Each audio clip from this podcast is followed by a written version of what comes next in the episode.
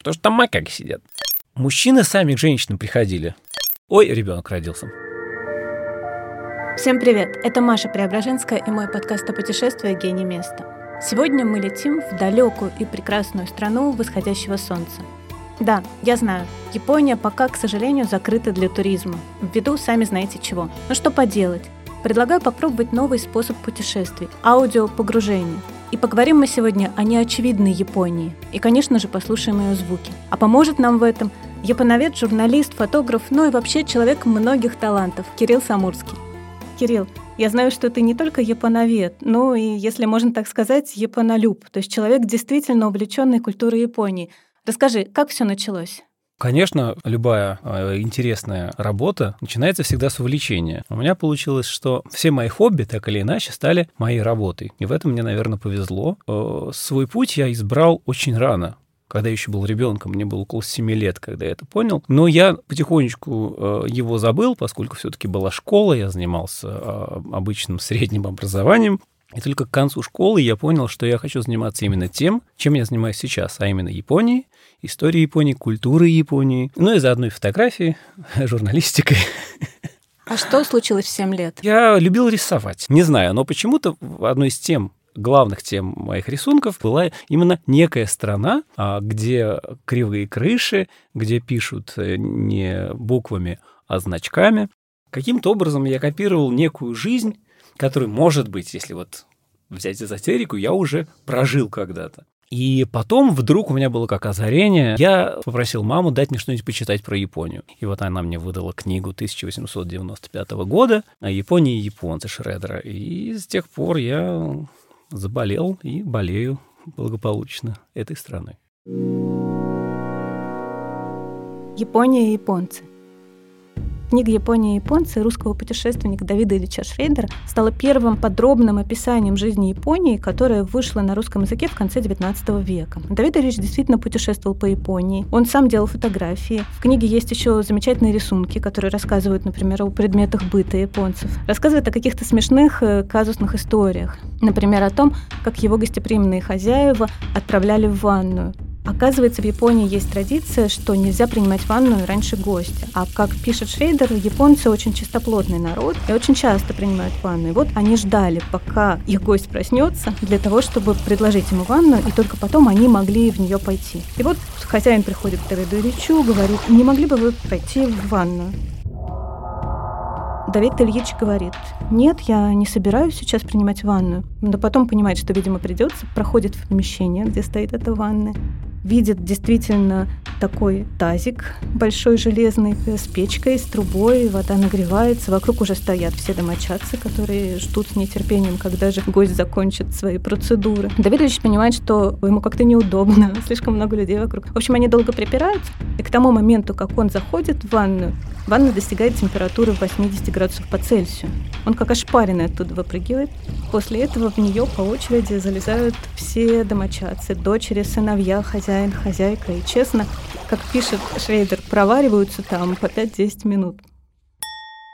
А ты правда считаешь, что ты жил в Японии в одной из прошлых жизней? Ну, как сказать, с одной стороны, конечно, это полный бред, потому что это недоказуемо. С другой стороны, у меня случаются какие-то вещи, когда я нахожусь в Японии, что э, это место, ну, какое-то конкретное место, какой-то храм, вот он мой. Я там очень хорошо себя чувствую. Доходит до э, таких забавных вещей. Как-то шел по Киото, и прошел мимо одного храма. Он такой маленький, его почти не видно было. То есть э, обычная улица, и вход в храм это просто, ну, некие просто ворота. И тут меня что-то остановило и потянуло обратно. Я думаю, дай-ка зайду.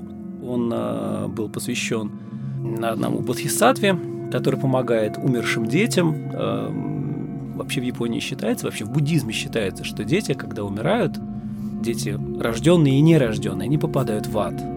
Японии умершие дети причиняют страдания родителям.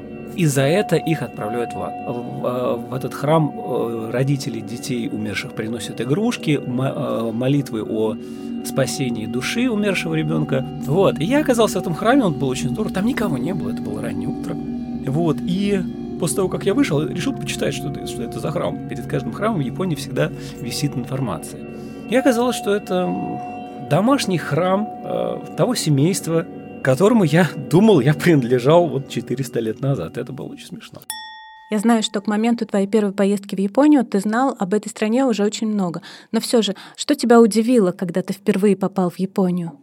Для меня, конечно же, были э, какие-то бытовые вещи очень интересные. Размеры всего. Если мы представляем город, мы представляем его, в общем-то, по тому городу, в котором мы привыкли жить. Широкие бульвары, как в Москве, высокие здания. Попадаешь в Токио, и получается, что, э, да, там есть широкие улицы, но в основном это узенькие-узенькие улочки, крохотные маленькие домики, как из лего, в которые по миллиметру всунуты автомобили. Кстати, вы не можете купить автомобиль, если у вас нет парковочного места в Японии. Это было, конечно, удивительно. Многие говорят о том, что Япония сейчас полна контрастов во многом потому, что это страна, которая долгие столетия жила своими традициями и очень стремительно вошла в эпоху прогресса в 20 веке. Я, с одной стороны, конечно, согласен. Вот период изоляции, который длился там с 1835 года по 1853 54 годы, они, конечно, законсервировали японскую культуру. Японская культура достигла высот именно благодаря изоляции. Но потом уже, в связи с открытием страны, было понятно, что Япония застряла в Средневековье, и нужно срочно выбираться. японцы, как люди очень организованные, сказали, надо сделаем. Были разрушены сотни замков, отказались от культуры, перешли на э, совершенно новое. Но это все равно культура, она очень глубоко сидит в генах, в корнях. Потерянная Япония. Автор книги «Потерянная Япония», американец Алекс Кер, приехал в страну в конце 70-х годов. Это был тот самый период смены культур и ориентиров. Надо сказать, что Алекс Кер был знаком с Японией еще с детства. У него такое было романтическое представление об этой стране. Вот он приехал и увидел эти изменения. Он сбежал от этих изменений, сбежал э, в замечательное место, очень романтическое место в долину реки Ия. Это префектура Токусима, острова Сикоку. Как раз в 70-х годах, когда Кер туда приехал, японцы считали это место последней долины, нетронутой человеком. То есть там действительно все было так, как раньше. И добраться туда было не так легко, кстати говоря. Это сейчас это всего лишь два часа от Токусимы. Как я уже говорила, это необыкновенно живописные места. Подвесные мосты, отвесные скалы, лесистые горы, синие воды реки в долине. Кстати, о мостах. Эти мосты были сплетены из настоящей лозы тысячу лет назад. И люди по ним ходили еще в 70-х, 80-х годах. Из-за того, что эти мосты были не такими крепкими, но еще и из-за удаленности долины реки Ии, в ней прятались люди, неугодные власти. Так вот, Кер приехал в долину реки Ия, нашел там дом, который был брошен, купил этот дом, в доме было все, там была полная обстановка, там была даже одежда. Тут надо сказать, что в Японии нет такого понятия, как мародерство. Очень многие люди в сельской местности просто оставляли все и уходили. И вот Алекс Кер очень сильно печалится по этому поводу. А я как раз восхищаюсь людьми, которые могут вот так все бросить, взять семью, взять детей, минимум вещей и просто уйти с насиженных мест. Через какое-то время японцы поняли, какую ошибку допустили и начали восстанавливать замки и храмы разрушенные. Скрупулезно свою культуру начали доставать из забытия. И так же, как случилось в Японии с буддизмом, он, придя в место, где был синтоизм, начал с ним сосуществовать. Получилось такое понятие, как двухсторонний синта, когда они приняли буддизм и начали уживаться оба мировоззрения в одной культуре. То же самое произошло и с культурой европейской. Она пришла, она была переосмыслена, переработана и выдана миру. Но эти изменения привели к тому, что очень многое было просто отброшено, оставлено. Люди покидали свои дома со всей их обстановкой и даже одеждой, уходя в город налегке. Этот процесс продолжается, и в Японии очень много пустых домов. Во-первых, отчасти от того, что население стареет, часть людей переезжает в город, деревни пустеют. Остаются дома, которые также разваливаются. Что будет дальше, это вопрос очень большой, потому что вы наверняка слышали про явление хикикомори, это затворники, которые сидят дома, никуда не выходят. Но это уже, конечно, социологические проблемы. А что касается технологии и прогресса, то у японцев есть одна очень хорошая черта – доводить до совершенства то, что у них есть любая работа, которую делает японец, делается с оглядкой на прошлое и со взглядом в будущее. То есть японец себя четко осознает на перекрестке будущего и прошлого, и он понимает, что он несет ответственность за то, что он говорит, за то, что он делает. Я слышала, не знаю, правда это или нет, ты сейчас меня поправишь, что в японском языке настоящее и прошедшее время, они не очень сильно акцентированы. То есть там а, какое-то... Как да... раз настоящее и прошедшее время как раз акцентированы, а вот настоящее и будущее время, они совершенно одинаковые. Поэтому вы только из контекста можете понять, что речь идет о будущем. Будущее не определено. То есть ты его определяешь прямо сейчас? Я, мы делаем выбор сейчас, и оно пойдет так, какой выбор мы сделали. Ну, очень современно, я бы сказала. Учите японский язык. Я слышала, что буддизм и синтоизм в Японии очень хорошо уживаются вместе. Очень часто бывает так, что на одном и том же месте стоит два святилища. Например, в храме буддийском может стоять синтоистская, э, какая-нибудь кумирня, в синтоистском храме может быть буддийская часовенка такая небольшая. Это совершенно нормально потому что по э, представлениям синто, путь богов в переводе, наш мир населен ками. Ками — это боги, духи, это может быть бог этой студии, да, бог здания и так далее. Их, этих ками огромное количество. Недавно проводился чемпионат мира по регби. Оп, у нас теперь есть э, ками регби. И то, что японцы очень любят талисманы, маскоты, да, они есть у каждого стадиона, у каждой компании, естественно. У метро, у, у, у любой японской компании есть талисман. Кошка удачи. История одного из самых популярных талисманов, кошечки Манеки Нека, связана с буддистскими монастырями. Монахи нередко привечали кошечек. И не потому, что они были такие милые. В народе считалось, что кошки — это хранители монастырских книг. Кошки действительно защищали книги, но защищали они их от грызунов. Интересно, что кошки приплыли в Японию на торговых кораблях в VIII веке. Но вернемся к Манеки Нека историю которой связывают с буддийским храмом Готокудзи. Это храм, где почитают кошек. Все знают, что в Японии есть такой храм, а сами японцы после смерти своих любимцев приносят на алтарь этого храма фотографии или статуэтки своих ушедших кошечек. Итак, история. Один самурай в дороге попал под сильный дождь. Увидел он большое раскидистое дерево, спрятался под ним. Дерево стояло у врат храма, он посмотрел на ворота, и увидел, что у этих ворот стоит кот, который как будто бы манит самурая лапкой. Самурай пошел за котом, и как только он отошел от дерева, в дерево ударила молния. Так самурай спасся, пожертвовал огромную сумму на этот храм. Храм стал процветать и стал своего рода кошачьим храмом. В наши дни фигурки манеки Нека изготавливаются из глины и фарфора, иногда из папье-маше, но раньше они все были каменными. Мы знаем, что основной атрибут этой кошечки – это поднятая лапка. Говорят, что левая поднятая лапка к деньгам, а правая к удаче. Но для большего эффекта в сувенирных магазинах Японии продается манеки Нека с двумя поднятыми лапками. Это очень, на мой взгляд, очевидная параллель. Талисмана тот, кто хранит компанию. То же самое происходит и с богами. Почему буддизм так легко был принят? Потому что огромное количество богов подразумевает, что некое существо другой культуры также имеет право на существование. И раз оно у вас величественное и мощное, то добро пожаловать. Есть такое мнение, что современные японцы хоть и уделяют внимание разным ритуалам, но по своей сути не религиозны. Это не так. А, Начнем с того, что у каждого японца дома стоит алтарь. Японец, идя на работу или на какую-нибудь важную сделку, заходит в храм, молится о том, чтобы эта э, сделка прошла хорошо. И это происходит совершенно буднично, как мы покупаем билет в метро. А какие религиозные праздники отмечают японцы? Ну вот такие красивые праздники. Праздников очень много. День рождения Будды, например, очень широко отмечается. Да? Недавно началась новая эра с вхождением на престол императора. И для японцев император – это не просто человек. Ну, по крайней мере, до некоторое время не верили. В 1945 году, правда, император Хирохита объявил, что он не является богом. Американцы дали ему красивую бумажку, которую он зачитал, что он не является богом.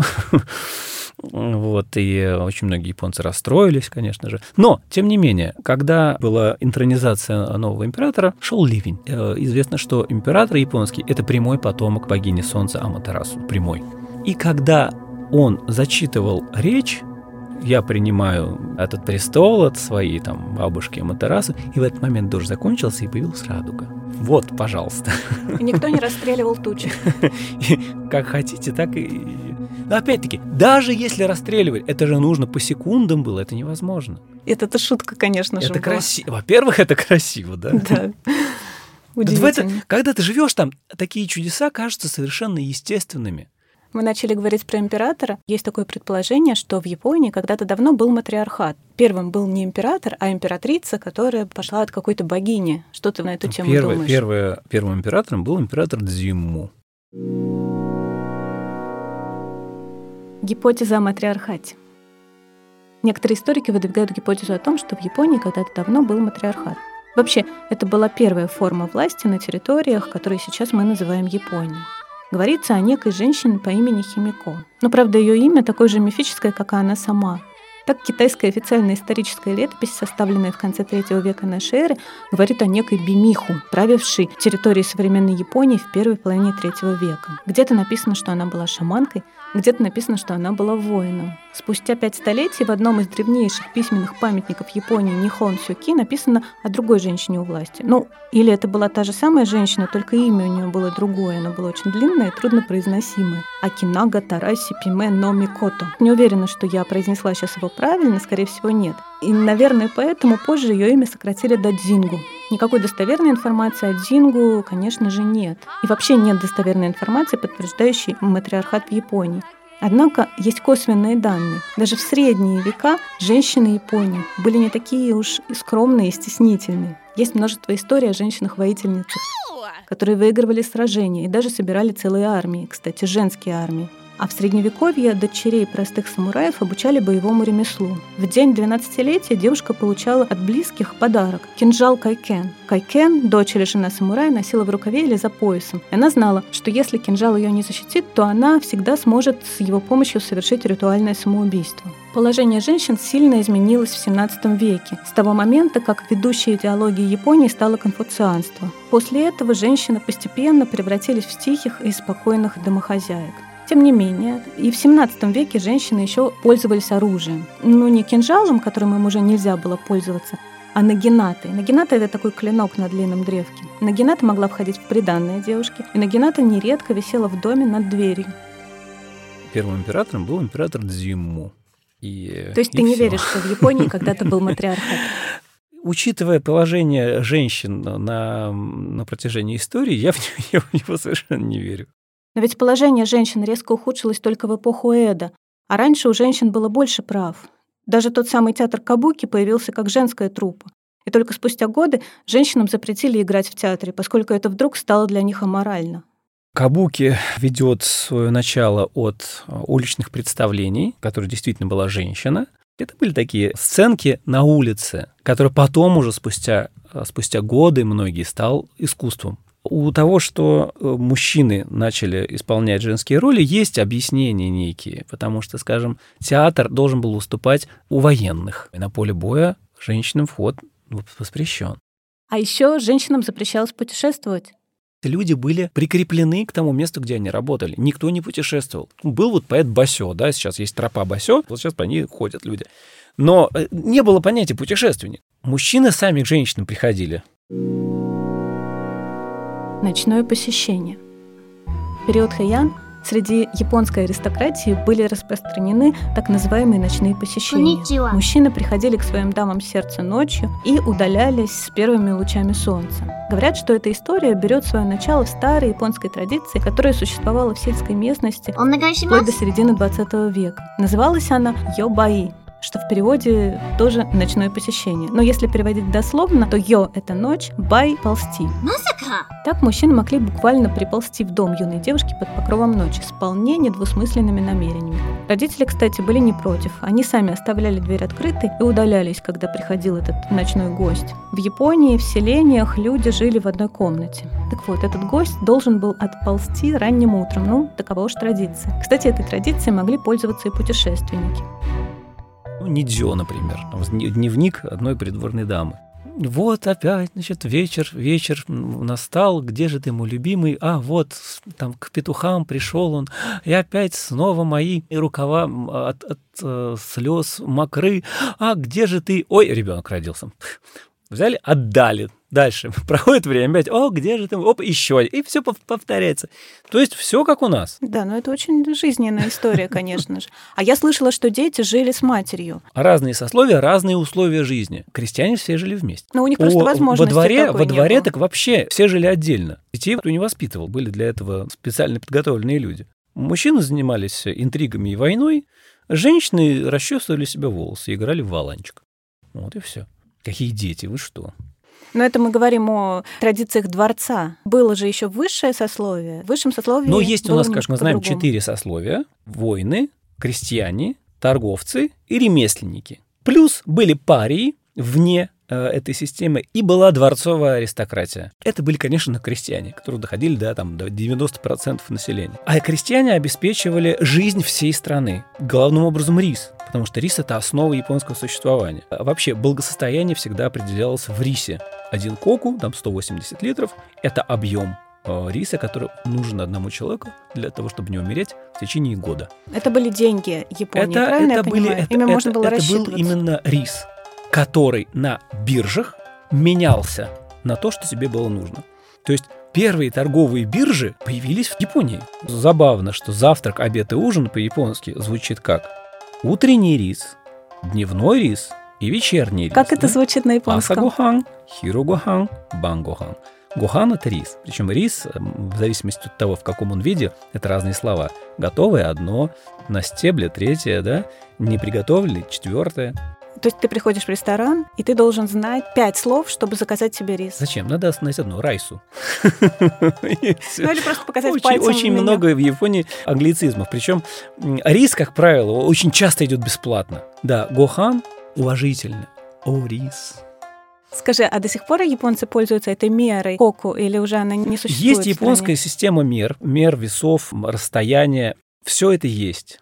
Сун, чо, вот это все осталось. Но метрически, конечно, они все уже, они, у них километры, метры, сантиметры. И метраж э, жилых помещений меряется Конечно же, татами В, в татами, да. До сих идёт. пор. То есть европеец тоже должен изучить эту систему татами. Когда ты снимаешь квартиру, то написано, ну, сдается квартира в 10 татами. В больших городах, а может быть и везде в Японии, мусор выбрасывают по определенным дням. То есть даже не то, что Именно так, определенный да, мусор да. выбрасывают по определенным дням. И в Японии встретить урну нереально. Вот именно как у нас урна, где сделаем город чище, нет. Ты вот попил там напиток какой-нибудь, ты несешь бутылку до тех пор, пока ты не сможешь выбросить в контейнер. В Японии, в Токио десятки мусоросжигательных заводов. Причем они находятся в черте города, они а, перерабатывают дикое количество мусора, но там стоят настолько сильные фильтры, что воздух чистый. Внизу разбит парк, есть площадка для занятий спортом. И э, действительно мусор разный выбрасывается по разным дням. Макулатура, м, а, опять-таки сжигаемый мусор, несжигаемый, там бутылки, банки, крупногабаритный мусор. Я слышала, что японцы очень трепетно относятся к чистоте воздуха. И именно с этим связано ношение масок. Мы сейчас все носим маски. Да, японцы носили их еще раньше, марлевые маски. Я счастлив, что одним вопросом э, мне как гиду будет меньше. Потому что один из первых вопросов, которые задавали люди, почему японцы носят маски? Кроме того, что они ответственные люди и не хотят кого-то заражать. Надо понимать, что все-таки в 80-е в Токио даже стояли кислородные баллоны, потому что было очень сильно, э, сильное задымление, был смог. Теперь, конечно, этого нет в Японии. В Токио прекрасный морской воздух, там прекрасно дышится и вообще там хорошо живется.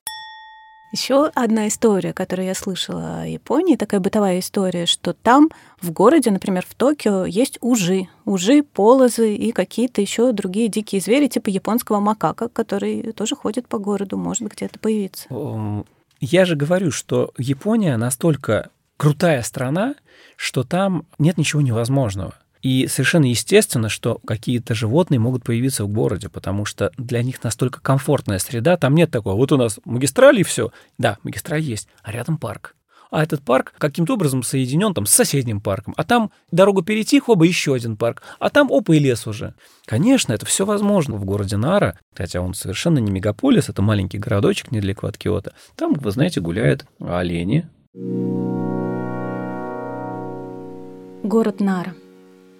Город Нара, первое название которого Хайдзюкё, это древняя столица Японии, и с ней связано очень много легенд. Город этот туристический, он знаменит своими храмами, парками и, конечно же, оленями, которых здесь около полутора тысяч, и они бродят целыми стаями. Оленей в Наре можно и даже нужно кормить. Эти замечательные парнокопытные порой даже пристают к туристам, тыкаясь в них носами и выпрашивая печенье. Да, печенье, именно печенье, вы не ослышались. Японцы специально разработали вкусное и полезное печенье для оленей, которое здесь на каждом углу продают милые бабушки. Для тех же, кто не готов к столь близким контактам с животными, в парках висят предупреждающие таблички с надписью «Внимание! Олени могут бодаться, кусаться и быть, как бы это сказать, немного назойливыми».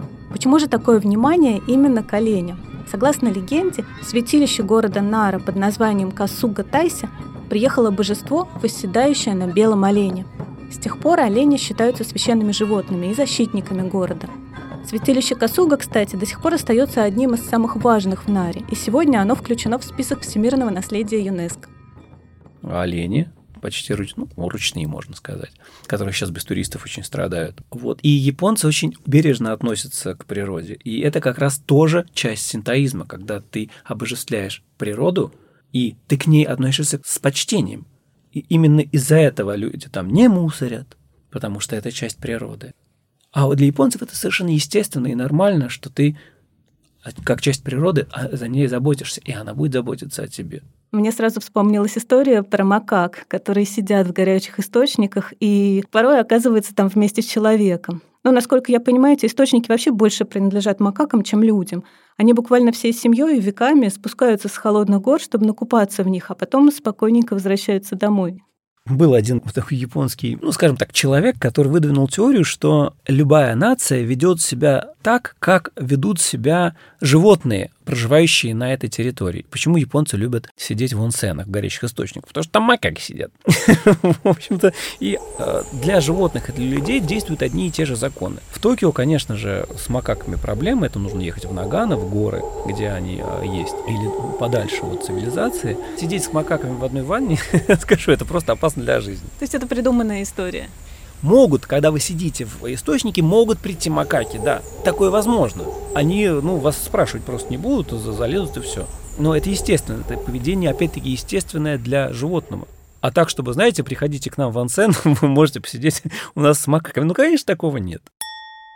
Кирилл, если бы ты рисовал картину Японии из звуков, какие бы звуки ты выбрал?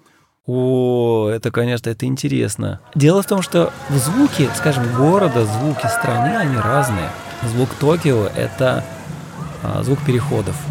Там, э, когда открывается переход, там птички такие поют.